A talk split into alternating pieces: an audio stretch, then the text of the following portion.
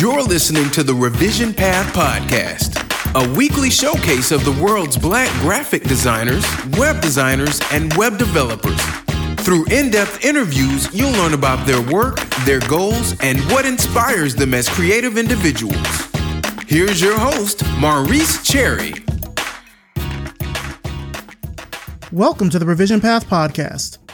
My name is Maurice Cherry, and before we get into this week's interview, I just want to remind you again that we're looking for a design director here at Glitch. You know, we're growing every day, and we're really looking for a design director to not only help us build a team of talented designers, but also to help deliver a unified experience to our audience of consumers, curators, and creatives.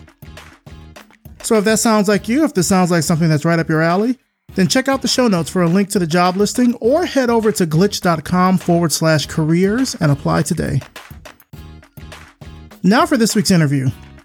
We're kicking off August with Jeremi Dudu, a UX designer at Salesforce. Let's start the show. All right, so tell us who you are and what you do. My name is Jeremi Dudu, and I'm a UX designer at salesforce.org. I work for an app. We're, we're building an app right now. It's called Philanthropy Cloud. It's going to be an application for large companies where they can donate and volunteer. They can have their, their employees donate and volunteer to the causes that they love and just look for the nonprofits that they're interested in giving back to. Nice. What first attracted you to working for Salesforce? The thing that attracted me, so they reached out to me, must have been like 10 months ago. And they uh, I, I, had a recruiter ask me if I was interested in working with like a sub company of Salesforce, and they're trying to build this application where you can give back to your community. And at the time, well, I'd say for the majority of the past 10 years, I've worked in philanthropy, you know, giving back to my community in South LA and teaching kids in my community. So I was like, well, this kind of like matches my whole life purpose. Mm-hmm. You know, um, giving back to your community, helping people overcome the odds. Like this whole thing is about my my life vision. So I think that's what attracted me the most was that it not only matched the kind of job that I want within design, but it latched it, it matched my overall purpose in life. And I don't know if people really kind of know this about Salesforce, but like philanthropy has been a big part of their whole business since like the very beginning, which kind of seems like a rarity among Silicon Valley companies. Like it seems like a lot of mm-hmm. companies out there are more focused towards, of course, growth, but not really about giving back to the community. Mm-hmm. No, I agree. Um, I think Marc Benioff, mm-hmm. he's the CEO. He's such a personality. Like I don't know him personally, but I've heard that he's such a cool guy and he he just goes against the grain of what Silicon Valley CEOs should be. And I think his personality kind of goes along into the company a lot. So I feel like we're just a, a branch of who he is as a person. Mm-hmm.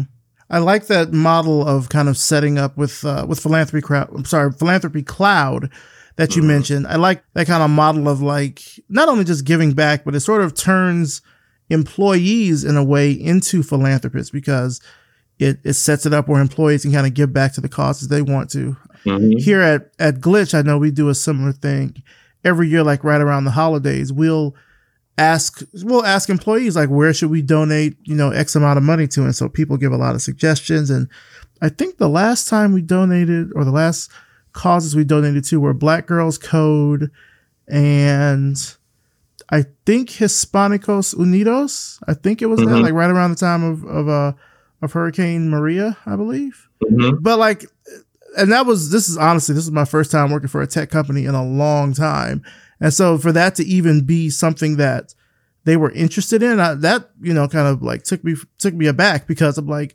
I I associate massive amounts of greed with tech companies not giving back to the community in any sort of way. Mm-hmm. No, I, I agree. It, it, that was what kind of drew me to Salesforce because, like, when I was growing, well, this was like, I'd say like six years ago. Mm-hmm. I really didn't know where I was going in my life. So, you know, I started doing things that I was really passionate about. So, b- before I even got into design, I, I, went to this school called General Assembly. Mm-hmm. And I don't know if you've heard of it. Oh yeah, I've heard of General Assembly. Yeah, yeah. So it, it's basically like this tech boot camp. You can take a UX class, you can take a web dev class, and I was, you know, just interested in learning how to code at the time. Mhm. I went there, and I was also mentoring for a, a nonprofit in South LA. It was called Brotherhood Crusade Okay. and I, I was doing all these different things. I also was a teacher for the USC Neighborhood Academic Initiative, which is a, a nonprofit where I got my scholarship to USC. And just, you know, working with them, it helped me realize my bigger overall vision. So when I got reached out to from Salesforce and they told me about their vision, I'm, I'm like, man, like this is like the dream Yeah. like I, I could probably at some point like help help a kid from the hood try to get a, a, a scholarship like I did. You know, like the possibilities are limitless. Yeah. And to do that with technology, like is is the ultimate dream. Nice. So going back like to your work at Salesforce, what's been Mhm. the biggest challenge so far in the role? The biggest challenge has been that we're te- it's only five of us now. We just hired a new guy, but it's been trying to figure out where we're trying to go long term. And, and it's kind of like been like uh, working with the startup. hmm where you got to wear different hats. So I'm doing UX design, I'm doing UI design, I'm doing prototyping, testing, trying to figure out things from the PM, trying to align like 20 people on the same vision. So I feel like it's been wearing many hats and not really knowing where we're trying to go long term. We're just trying to figure it out as we go. Yeah, I know that feeling all too well. Yeah. uh, and it's something that you know. It's interesting because Salesforce is a is a large company that has processes, but Mhm. sometimes with different departments and things like that, it can be difficult starting up because you don't really have a kind of benchmark or a role model or a process as to what works. So you're kind of building. I I say you make the road by walking. Essentially, like Yeah. you have to forge that path because it hasn't been done in the company before, and it is kind of like a startup Mhm. in that respect. Uh, there can be a lot of growing pains, I think, that come with that process. Yeah, exactly. But I feel like, you know, personally that that's something that I like. I like going into the unknown and making something happen. And, and that's been it's been like the funnest part so Mhm. far. Cuz when you get to the destination, you're you're just like, "Oh, look at what I built. This is amazing." But I think it's the journey that makes it fun. The the the parts where you're you're really like blossoming the identity of who the company can become. hmm Now, aside from Philanthropy Cloud, I mean, as much as you can talk about it, I would imagine. What are some of the other projects that you're working on? Right now, I'm building the iOS app for Philanthropy Cloud, Okay. which has been um, it's been really fun. I'm working with some developers in Paraguay and Uruguay, and like they're they're all over the place. So it's been it's been a lot of fun, just you know, learning about their culture and and, and we got a team in Colorado as well. hmm So yeah, we're we all pretty much work remotely. So that's like my main thing right now is building the Philanthropy Cloud iOS app. I've helped with the web application, but yeah, as, as far as Salesforce goes, those are those are the things that I worked on. Is it difficult working with a distributed team like that? Because you're not only just across like time zones, you're across different countries. It can be, but I feel like we've made it work for the most part. Like it, when it's 9 a.m. here, I think it's like 2 p.m. in Paraguay. So sometimes they might be at lunch. hmm and and we're all like you know they're they're telling us hey we, we got to go get lunch right now so we're- hungry but for the most part no we've made it work So, how do you approach a new project? Um, I mean, of course, you say you're working on Philanthropy Cloud now, but say there's something Mhm. new that comes up at Salesforce that you might have to work on, or you're working on with a with, a, with your team. hmm How do you approach that? I try to learn about the people that i'm going to work with as much as possible because everybody has different working styles. Everybody learns differently. So i try to tap into who they are as people and and how they learn best. Like some people like to talk about the project conceptually. Some people like to visually see things on a whiteboard. So first of all I, I just try to understand who the person is that i'm working with as much as i can. Hmm and then you know we talk back and forth learning about their goals for the project then we get into the, the specifics of what the goal is for the project and all that but I, I feel like i take kind of a more human approach Yeah. to design rather than us going in and, and just, you know, getting down to business. Mm-hmm. Because I feel like design, for the most part, from what I've learned over the years, is about understanding who you're designing for, but also understanding who you're working with. Yeah. I'm the same way, especially when it comes to working with and building building teams. Like I try Mhm. to make sure that my team complements each other. Like of course everyone on the team are very strong, talented individual contributors. hmm But like as a team together, I make sure like, oh well, this person's weakness isn't necessarily a weakness. It could be a strength for someone else. So it sort of complements uh, with things like that. So I, I like that kind of people first approach when it comes to uh, working with projects. Like understand who you're working with first, because oftentimes that will give you a signal as to how they're going to work on the project. Like if you get a sense that hmm you know, a person might be cranky in the afternoon or like, you know, like just little, little things like that, but it affects the work. Mhm. So getting to know the person inv- invariably means you get to learn how they work and that helps out just with the project altogether. Yeah, exactly. Like like on my team, it's uh four of us. I feel like we're all tight at this point. You know, we all have our different personalities, but there's one guy named James. hmm He used to work at Disney and he's a great animator and he he likes to think very conceptually. My manager, she's a great person to manage projects simultaneously. She's working on like five or six different things at the same time.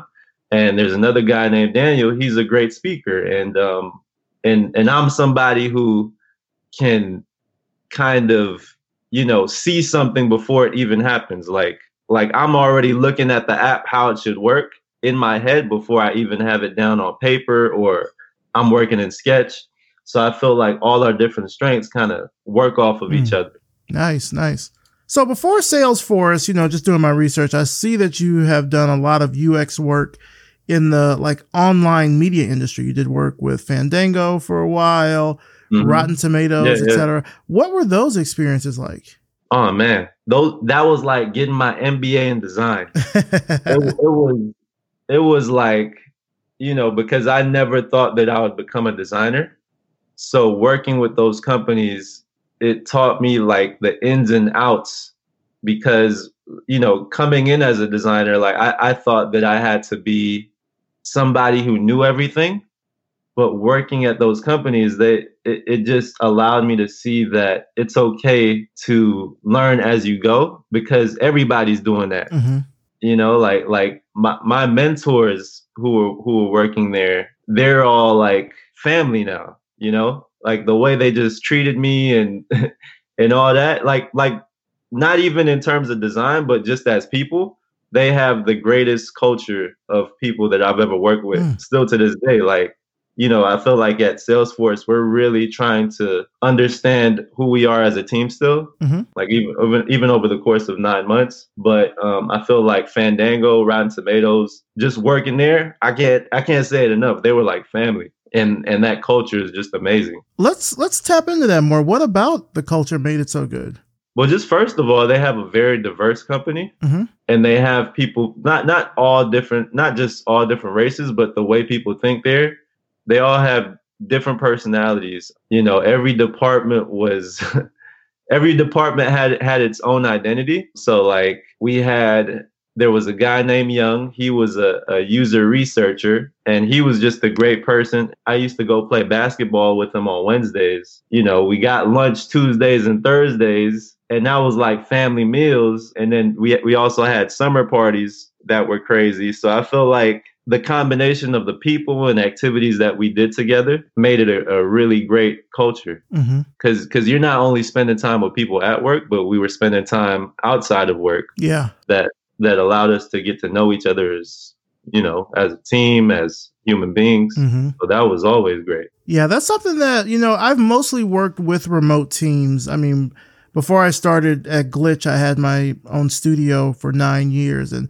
my team was all remote there. And Mm. granted, my team now at Glitch is not that far from me. I mean, they're in New York. I'm here in Atlanta. So there are opportunities when I get to go up there. But usually when I'm up there, it's all work, all meetings. Mhm. And so I regret like not having enough of those like down times with the team where we can just get to know each other as people because the team there, Mhm. I don't know, I'm kind of telling on myself here. The team there knows each other well because they work together in the same place. Mhm. And I feel like I know them well because we talk, you know, all the time on Slack, etc. But it's a different, it's a different dimension when you're there, like in person, and especially Mhm. when you're in person and not focused on the work. Like it's a different dimension, and so Mhm. I miss not really being able to have that for my team. It's something that I hope at Glitch we can start to like move towards. Like for example, we do this annual on-site where everyone comes to New York and we have like a big, you know, we have meetings and we have get-togethers and stuff like that and it's great, but I would love it if we would start doing ones like just for our teams Yeah. because I feel like um like one of our teams, for example, is spread across like ten time zones. So it's rare they get a chance to do anything, I guess, you know, like together in one place unless it's at the annual onsite. And there you're with all the other employees. So it's a different it's a different kind of vibe. hmm Like even at uh, when when I was at Fandango, there was this woman. Her name was Sandra, Mhm. and she was a consultant that came to work for us. But she was really into meditation, and then she started teaching us how to meditate, like our whole team. hmm And that I feel like just having our team learn about meditation and meditate with each other and do all these breathing exercises, it not only like helped me individually in my own life, but I feel like it all brought, brought us closer together. Just doing something that is so it's it feels like it's not only for yourself, but you're just trying to become a better human being. Yeah. And that that just made us, you know, grow tighter together as a unit. What is it about UX design that appeals to you the most? that you're constantly trying to become a better person day by day. I feel like it's a it's an emotionally impactful job because you're dealing with people's expectations.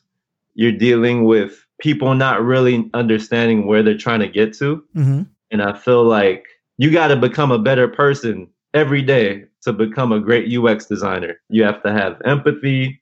You kind of have to understand the way people think.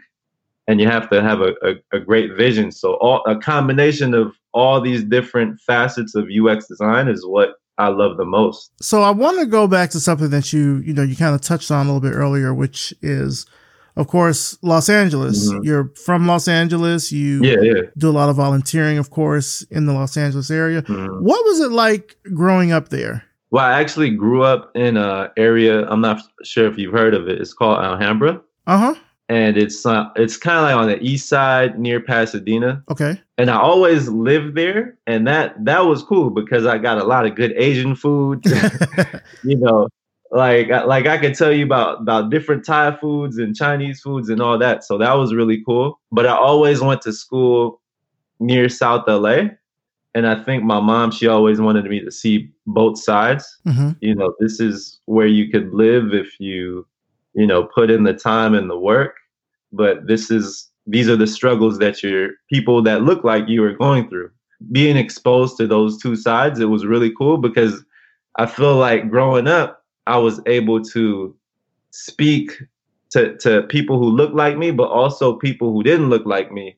Whereas you know when i went to school i feel like the kids around me it, it wasn't that they they weren't interested in talking to people who didn't look like them but you know I, I see on both sides that people can become a little ignorant hmm just because they're not exposed to different cultures. So i feel like that was something that my mom instilled from me from a very early age was you know everybody like all of us have things that we have in common and that's actually something that has helped me in UX design is um, just understanding that we all have families, our cultures have a lot of similarities. That whole thing, you know, eh, with with life, just trying to get to know other people and other cultures is is what makes life special. hmm And I mean, that's something that you can speak to personally, not just Mhm. from growing up in Alhambra, but just like your family as well, right? Yeah, yeah, for sure. Was design kind of a big part of your childhood? Nah, I'd, I'd say skateboarding was a big part of my childhood. Okay. Yeah, um, I skateboarded for 12 years. Nice. and um, you know, I, I I used to skate. I was like a skate rat. So my my cousins they lived in a area of west. It was West LA, and we go to like Hollywood and Santa Monica and Venice Beach. Like we just skateboard. We were like 12, 13 years old, hmm but we skate with like 20 other people and just go to all these different places and that was that, that was a great experience because it exposed me just just to talking to different kids from different backgrounds that i probably wouldn't have never met hmm but yeah that i feel like that's helped me with ux design too because w- with a skateboard trick yeah, yeah, definitely. With the skateboard trick, you're just trying and trying and trying. And, I used to get frustrated because I didn't know how to kickflip for like a year, but I just stuck with it and I actually became one of the best skaters on the block. You know, so I feel like it taught me a level of resilience that I feel like other sports, you know, it's it's cool with basketball and, and and soccer and all that, but with skateboarding, when you land a trick and people are cheering you on, there's there's this camaraderie and brotherhood hmm that goes along with it. And, and I try to, you know, work with that in my day to day, you know, since I've started design. When did you, I guess, get that first spark for design? Because what what I'm hearing Mhm. is that certainly you're you're able to, and this is, I think, a skill that is not unique to a lot of designers. To be honest, is to be able to take non-design experiences per se and be Mhm. able to extrapolate those into something that you can use for design. So when did you first kind of know that, like, oh, this is something I can do like for a living, and it's called design? Mm, I think it's it was working backwards to my youth and not really paying attention to the moment, but paying attention to my patterns and my history through life.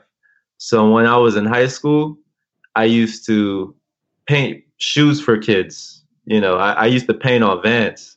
When uh, I, don't, I don't know if you remember the Pack, but they had the Vans song and everybody was wearing the Vans Okay. but you know, vans got really popular at my school, and and kid, I, I would paint my vans, and kids would ask me, "Yo, where, where'd you get those vans from?" And I'm like, "Yo, I painted them." So they're like, "Oh, would you paint mines?" And they actually pay me to paint their vans. Mm. So that was something that that I thought was cool. And then there was also the bus passes that we used to get. So we used to get stickers for our bus passes. And I know this is probably it was probably illegal back then, but I would actually get the sticker and then get it copied and then sell it to kids. And they would paste it on their bus pass and pay me like 10 bucks. So, and then I was also cutting hair for kids in my school. And I went to Manual Arts High School, so shout out Manual.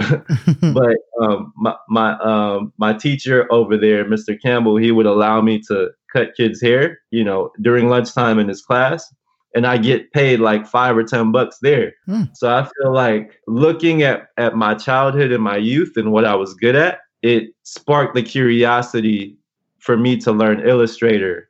And um, you know, I, I just used to look at YouTube videos all day at one point, just trying to learn how to use the pen tool. And using the pen tool was similar to, you know, I'd say doing somebody's lineup, you know, trying to get a, a line or a curve as perfect as possible. It, it put me in that same state of mind. So that I think, you know, looking back at doing the things that I did, it helped me see, yo, like all all these different creative avenues are kind of similar. yeah. You know, I, I could be really good at this if I put my mind to it. See, this is why I love this show because I have never heard anyone compare using the pen tool in Illustrator to giving somebody a lineup. But Yeah. now that I think about it, Yeah. it makes sense. It makes a lot of Yeah. sense. Yeah, it makes sense. yeah, it does. It does. And and, and in college, Uh-huh. I was DJing parties, Okay.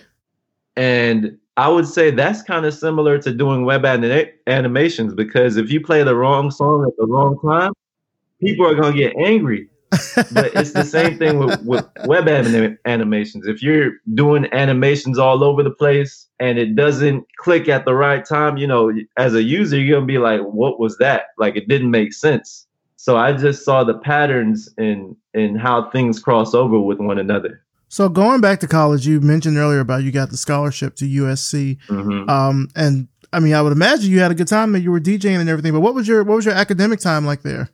Oh, that that was a struggle. That was I was a communication major, so I felt like a lot of times, you know, because I, I'd say, you know, growing up as an only child, communication and speaking in public, that's always been my biggest struggle. hmm So I actually majored in that because I wanted to get over that anxiety. Okay. So I feel like, you know, going there, it it helped me see, you know, my potential as a person, as a human being, you know, just being in that major and being around kids that always had big visions for themselves was really cool. And you had a, a study abroad experience too while you were there, right? Yeah, I studied in Australia. Yeah, tell me about that. Australia was was dope. It's like Jamaica, New York, and LA all in the same place like that was amazing. Meeting kids from from all over the world you know. We went to country it was like a spring break that we had one one time. Uh-huh. We went to a country called vanuatu oh. which is known as land of the last cannibals. Interesting.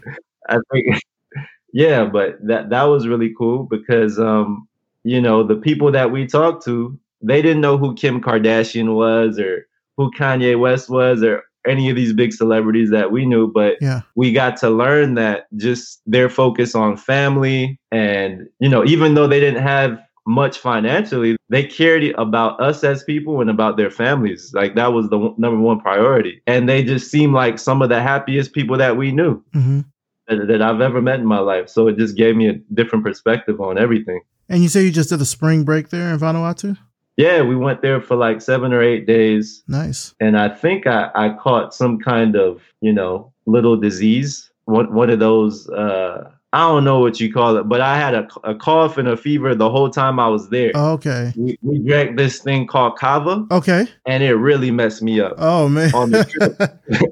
it really messed me up. But overall, like the, the experience was really cool. We went to the waterfalls, spent time with the people, and, and that was dope. So I want to hear more kind of about your your early career. Mhm. As like I said to you before we started recording, there's a sentence on your website where you're like, I may not have had formal training as a designer, but Mhm. even as you've mentioned just, you know, in this conversation, you worked as a barber, you were a DJ, you're a teacher, Mhm. you're a social media manager. And it's clear that you were able to kind of take these experiences, like take the good out of them and find ways to kind of push it back into your work as a designer. But what was your early career like once you graduated from USC and got out there in the working world? What was it like? I was lost. I, I didn't know where I wanted to go. And my uncle, who worked for Hewlett Packard, he was like, You should probably take a sales job. What? And I was like, Yeah. And I was like, Why? and, and he's and he was like, It'll expose you to different people and it'll open you up to the possibilities of who you could be. Hmm. And I was like, okay, that doesn't make any sense, but let me try it out. And and so yeah, that was my first job out of college. I, I worked for a ad media company, and we so remark we did remarketing, pay per click advertising, all that. And I worked there for three months, and it was it was actually cool because I got to understand how people think. You know, when I was on, I, I would you know cold call them, and some people would be nervous, some people would be totally open to listening to you, and that just exposed me to the to the laws of human nature. Mm. So I feel like it, it did. It, it was the best job that I probably could have gotten right af- out of college. Just, n- just not for the reason that probably your uncle might have thought.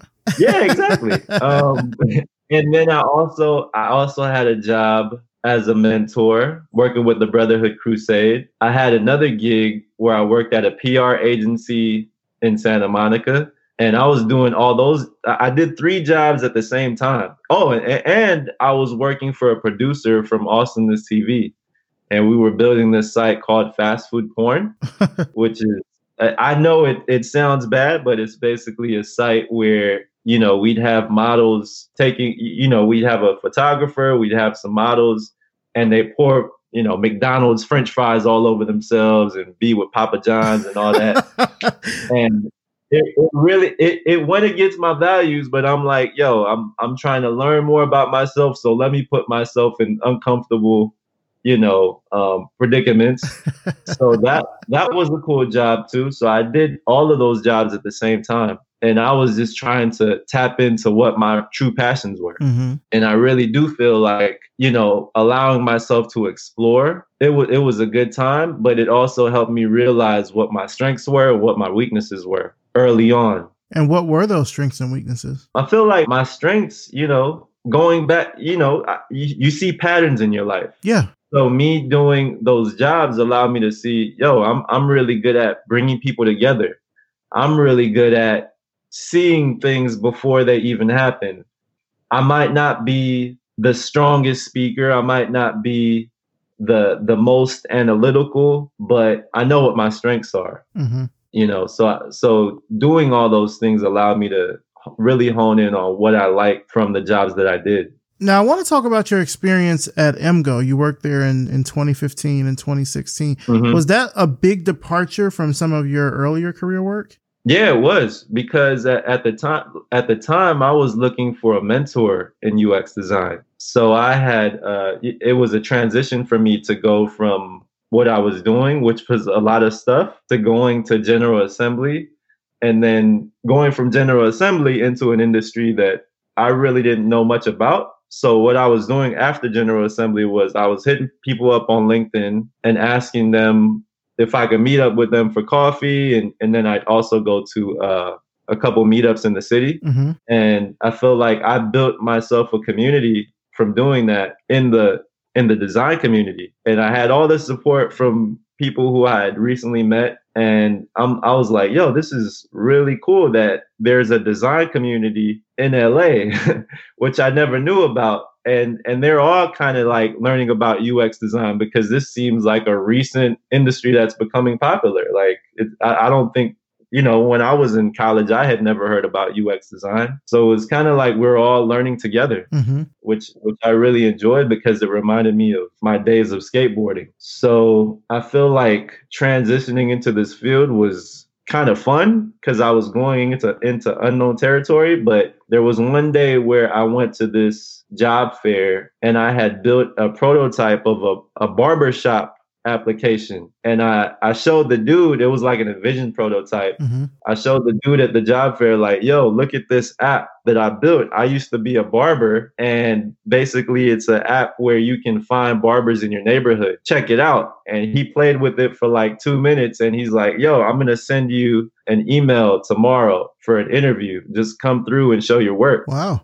The guy who interviewed me was mark casas and his friend peter but I just told him straight up, like, yo, I'm, I I've learned about this stuff in front of development. I feel like I'm pretty good at it, but what I really want to focus on is UX design. And I told him that in, in the interview. Mm-hmm. And I, I just made it clear that I was looking for a mentor, that this is stuff that I'm re- I've recently been learning. And he just seemed like a cool person and they hired me.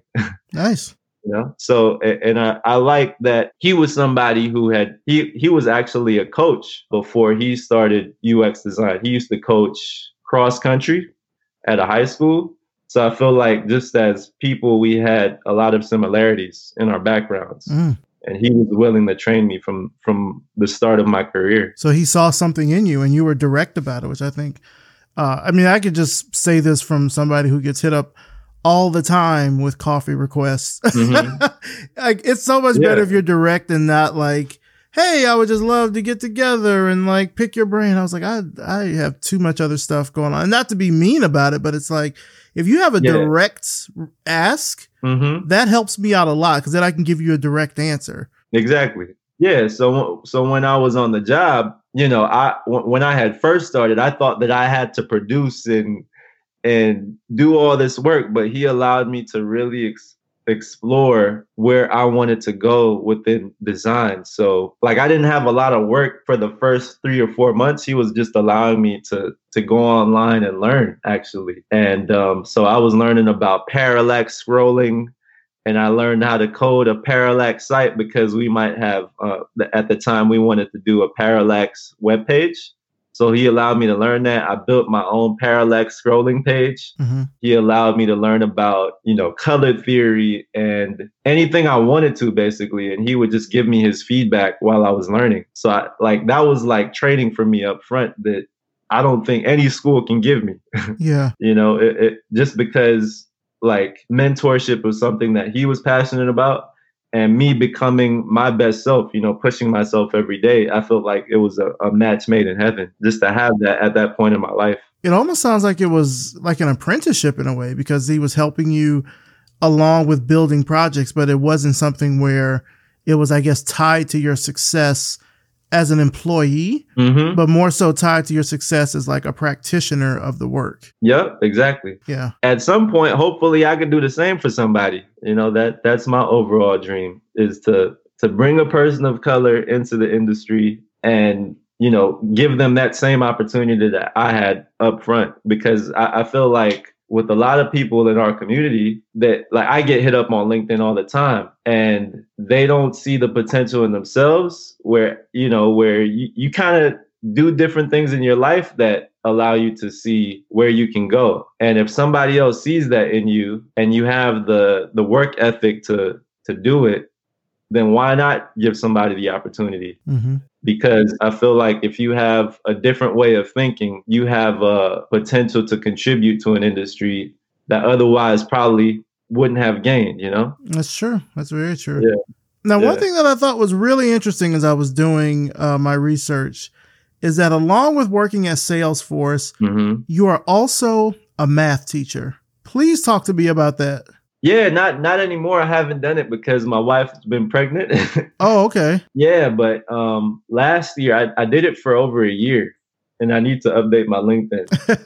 but yeah, it used to be this program that I was involved with that actually gave me my scholarship Mhm. to USC, and that's something that I'm really grateful for. You know, because I, I I didn't graduate with a hundred thousand dollars or two hundred thousand dollars debt, but uh, that program really helped me in my life because my mom she died when I was 19 years old, hmm and my dad he's got schizophrenia and he lives out in, in El Paso, Texas, but at a time of my life where I really didn't know where I was going. I was 19 years old, going to Santa Monica College, taking the bus at 5 a.m., going to work at the ESPN zone till 1 a.m. Wow. You know, that that whole hardship, it was a real struggle for me. And so when I transferred into USC, the the program paid for my scholarship. They paid for me to to travel to New York and intern at AMC Networks. So all those different experiences in my life, for them being with me at, at times that I needed somebody the most, I just felt naturally like I, I have to give back to this program. Like whatever they need from me and whatever these kids need from me, I'm, I, I just want to give it back. Yeah. So um, yeah, they offered me a, a teaching position where I, I felt like I didn't just want to teach because a lot of these kids go through problems at home that they probably don't feel comfortable talking a lot about to other people. hmm So just being there as a mentor and guide for them in life was my overall exec- objective. Like, yeah, math was cool and it's a part of the program, but just being a, a life teacher and a, and a guidance counselor Yeah. as well was uh, one of the reasons they brought me in. And I mean, I think, you know, especially for kids at that age, like it's just important for them to just see you being there. You Yeah. know, like that is not even in as much about what you teach them, but just the fact that you're a presence that they know is going to be there on a consistent basis Mhm. is super important. Yeah, exactly. And um, that that like I didn't have a lot of male role models in my life growing up, and you know, growing up in South LA, I also saw that a lot of my peers didn't have male role models. hmm So I'm like, yo, like if if I can become that to people in my community, why wouldn't I, I try to do that? You know, I, I saw the the effects of not having a male male role model, but hopefully they can gain some of the benefits Yeah. because I feel like, you know, growing up, a lot of my friends and even including myself, we wanted to be ballers. We thought that that we were gonna make it to the league. and when that didn't pan out, it, it's like, what are you gonna do? yeah. You you don't see that there's other avenues that you can take in life. So I, I try to expose my kids to to art and um, different creative outlets to kind of you know hopefully spark that thing with within themselves that uh, helps them see where they can go in their life after education. hmm Who are some of the people that have influenced you? Man, um, people who influence me. I say one person. I, I think it's Michelangelo. Like I, I was learning about Michelangelo at one point before I started design, design, and I learned that he was a sculptor, he was a painter. He painted the Sistine Chapel. He was a scientist, and and he used to draw.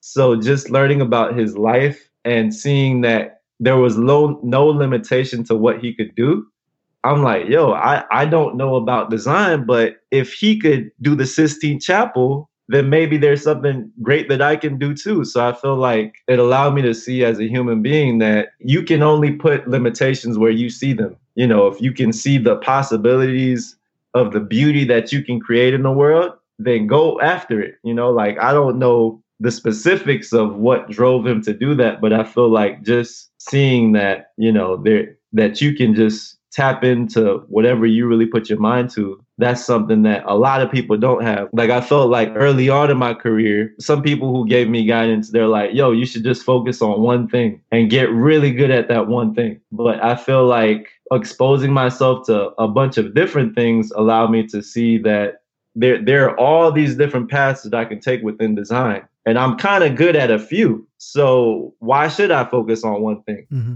You know, so I feel like Michelangelo, he gave me the motivation that that I could just be totally who I wanted to be. Mm. Do you have a dream project or anything that you'd really love to do? A dream project? Yeah. Man, I'd like to work on something in music, but I feel like right now is my dream project. This is my current dr- dream project. Like, you know, if I could help South LA or or inner city community raise money, you know, for kids to go to college, that's my dream. That's my overall dream. So I feel like right now the stuff that I'm working on with Philanthropy Cloud is is the main thing. But if there was another thing that I wanted to work on, it'd probably be something in music. I'm not sure. Just just something that helps creative people get their message out. And also maybe a, like a small clothing brand where I can just experiment with different styles and, you know, catering to different audiences. Maybe a skateboard brand. Okay. That'd be pretty dope. Interesting thing about uh, you about um skateboarding. So one of the people who I interviewed, I think probably the first person for the show that I interviewed that was like in and around the LA area, I think he's still there, mm-hmm. um, was Emory Douglas, who mm-hmm. was the former minister of culture for the Black Panther Party. Mm-hmm. And I found out his information because I was like looking around, I was doing research for him, and I found that there was this company that was doing skateboard decks of his work. Mm. Mm-hmm. And they were mentioning that this was like licensed work or whatever. And I remember reaching out to them and just like on a whim, just reached out and asked if they knew him or if they could put me in contact with him. And I think the guy that was doing the skateboard decks was his grandson mm. and like put me in touch with him. And like we ended up having the conversation on the show. It's, episode 15 if people want to go listen to it. But yeah, no, that's a, that's an interesting uh, coincidence there. Now, one thing I have to ask about because you only because you mentioned in the bio is about the house plants. Mm-hmm. I I got to ask about the house plants. You have 30 house plants. Yeah. now, now, now, talk to me. Like I'm trying to get plant tips. I have like four plants. I'm, yeah. I don't know if I necessarily want to get to like a jungle stage, but I certainly want to get better at the plants that I have. So talk to me about the plants. Talk to me about that. Yeah, so I, I actually there was a book from a guy named Hilton Carter that recently came out, mm-hmm. and I'd say it was like a life changing book because this guy has a, a complete jungle in his home, and my family's from Belize, where you know they they got jungle all over. So I'm like, what's the easiest way I can you know recapture that in my own home? So I read his book, got a bunch of tips, and um, I started doing the same thing to my home. Mm-hmm. I say you want to start off with a pothos, the grandma plant. Okay, all right. It's the, it's the, easiest. Like you can put it in a low light situation, a highlight situation, and it's still gonna thrive. And you can like let it dry out, mm-hmm. you know, uh, before you water it. Put your finger in the dirt, just like an inch above. If it's dry, you water it. If it's not, you know, water it till it till the water comes out the the bottom. Mm-hmm. And I know, like uh, before I started with houseplants, like I would just kind of give it a trickle and, and, feel like that's enough. But now you got to water it to, to the water actually drains out of the pot. Uh-huh. I just feel like uh, since I work at home, just having a bunch of houseplants around, they, they've helped me become like I feel like I'm working less and playing around more. Hmm. You know, like it doesn't feel like I'm working. It feels like I'm in a treehouse. Nice. You know, so it, it feels like uh, it's had an effect on the work that I produce day to day. So it, it kind of creates this this environment where you're like in nature and you know, you just feel like you're not in an office. Yeah. You know, so so it helps a lot. I'm gonna have to get another pothos. I had one and because I end up traveling a fair bit for work, I know that I was going like weeks or so without watering it and I certainly have been watering it and and you know doing stuff to it and I realized that one of the what I thought was like one of the healthy leaves was just I guess like somebody had just cut a leaf off Mhm. from a larger plant and just put it in the soil Mm. and like I, I was thinking this thing had roots and was growing. I was like, no, it's just a leaf. Like it hasn't. It, Mm. was just sitting. it was just sitting in the dirt. Yeah. So like the plants that I have now are pretty low maintenance, but I do want something that's I don't want to say showier, but something bigger. I guess I have a um a ZZ plant. Oh yeah, I've yeah. got a for I got a snake plant, Oh yeah. which which I bought at IKEA like two years ago. I'm surprised it's still still thriving. And I have two orchids, but they're not flowering like they were when I bought them, and now they're not. They're just leaves now, I guess. hmm But I've been thinking of getting some more stuff. I had succulents for a while because that was like the end thing, and they all died. I, I have I have a friend who actually he he sells plants and stuff on Etsy, and he was he tells me all the time like you know people get succulents because it's like trendy, but they're just not good house plants. And he was saying the same thing about the big um what do you call the big the fiddle leaf fig those oh, those big man. plants you Man, know I've like like I've had a fig for the past four or five years and it's struggling. Yeah, he's like they like because they're trees, like they need a lot of water, they need a lot of soil, like they have to like branch out in that way. Yeah. Um, and like it doesn't really do super well as a house plant. Like you have to get Mhm. so there's like certain plants that just do well in the house and others don't. I actually have something and I got this from work. It's not a plant. It's um I forget what she called it. It, has a name. I think it's called like a a marimo or something. It's a Japanese ball of algae Hmm, I never heard of it. and it's it's sitting in my desk. I'm hold, holding it up right now. It's in a jar of water, and it basically just subsists there. It's like these these balls of algae that are supposed to like sit on the on like the lake floor in in Japanese Mm. lakes or something. Um, and I'm glad that she she like sent them to us because she's like they're impossible to kill. I'm like great because I and sometimes I'll just forget about watering, and I know different plants have different watering schedules and I got to get better on my plant game, which sucks because I was in 4-H in high school. I should be better at this, but whatever. I need to I need to get some tips on the house plant. So thanks for Yeah, you, thanks for the, the the tips on that. No, that's that's good to know. yeah. There, there's another one. I have a Majesty palm, Uh huh. and that that one is beautiful. You you don't need a, a ton of light, but if you put it near, you know, like, you know the, what an indirect window light is, right? Yeah. When you're when your wind, it's not it's not like beating down on your plant. Mhm. the sun isn't beating down, but if you put it in a indirect facing window light, Yeah. then that one can thrive, and it's beautiful. Yeah, I need to get some more plants that are like that because the way that my apartment is situated, it's it's a um. So my apartment has these two large windows, one in the bedroom, one in the living room, Mhm. and it's very much a east facing apartment. So like it gets a ton of sun in the morning. Oh, okay. I'd say maybe about like four o'clock or so. You know, as the sun's starting to set in the west, it'll it'll die down, but it gets a lot in the morning, and so I try to make sure it's like in my living room. It's hard to not put a plant in the window because the entire like my entire living room is flooded with light in the morning. Mm. Same way with my bedroom. So I need to try to find a. I gotta figure it out, man. I gotta find the the Right. right the right mix. So um, All right. Wh- When you look back at your career, what do you wish you would have known when you first started? But I wish I would have known. I would have. I would have wished that I didn't have to know everything up front. Mm, Everybody's learning as they go. Like even even the top CEOs, even the best product managers, the press, the, the best designers, the best product managers.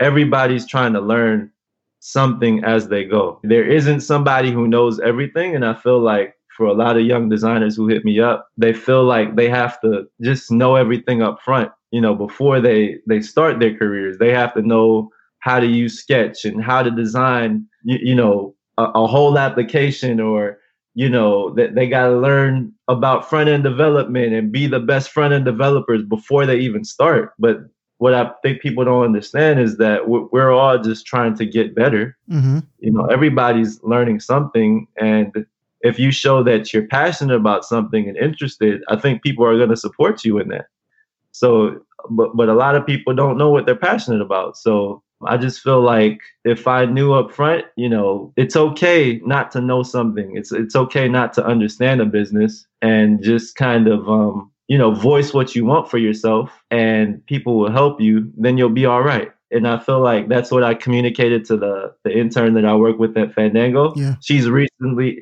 uh, graduated from USC and she struggled with that same thing because I feel like we all have some form of imposter syndrome. We all have that uh, and a, a lot of designers suffer from that. And I feel like even before you get started, you can feel intimidated because you're looking at other designer portfolios and you're like, yo, they're the greatest UI designers that I've ever seen. It's kind of like you going to the gym and if you want to get on the on the bench press machine and bench press 235 and you haven't even got to 100 yet you know it's kind of like that same mentality. You you think that you could just go out there and show out but you can't until you you know you start building day by day. It's kind of like um, when when I was starting out one of my mentors he said that you lay a foundation brick by brick Mm. and it's and you can look at life like you're building a house. So each day you're laying down the foundation to to where you want to see the y- yourself and the vision for your life. So I, I approach design the same way. I don't know everything about UI design.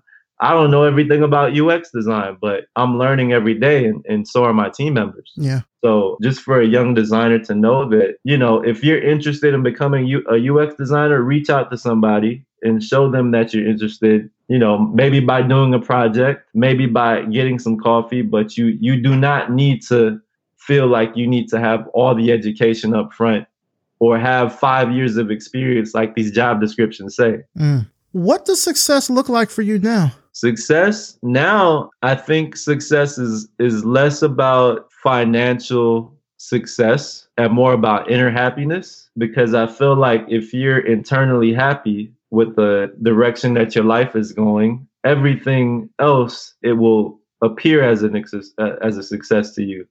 So uh, because I, I struggled a lot when my mom passed away, and I feel like for a long time I was in survival mode Mm-hmm. always needing a job, always needing to be stable financially. But I've learned, you know, through going to therapy for the past two years with my wife, I've learned that if you're internally happy, you you will be happy in your relationships, you'll be happy in the opportunities that come to you, and you'll just thrive because people kind of see something within you that you see in yourself. Yeah. you know so i feel like success now it it just means being at peace with where you're at in life. Because now i'm, I'm going to be a father and i'm i'm thinking to myself have i have i built the life uh, have i built a life that can support a child? Have, are they going to see things within me that help them become a better person? And hopefully they do but i feel like for me at least having faith in myself being um, close to my spirituality and helping my friend my friends around me see greater in themselves that's what real success to, to me is. I used to think growing up that you had to be famous to change you know a lot of lives but i feel like if you can change the lives of people in your community and give them faith that they can make something better of themselves then then i feel like that's the ultimate success Well, Jeremi, you know, just to wrap things up here, where can our audience find out more about you and about your work online? They could always hit me up on LinkedIn. Just look up Jeremi Dudu. There are not many of us. uh, you can look up my website, jeremydudu.com, and I'm on Instagram at Jeremi Dudu. All right, sounds good. Well, Jeremi Dudu, I want to thank you.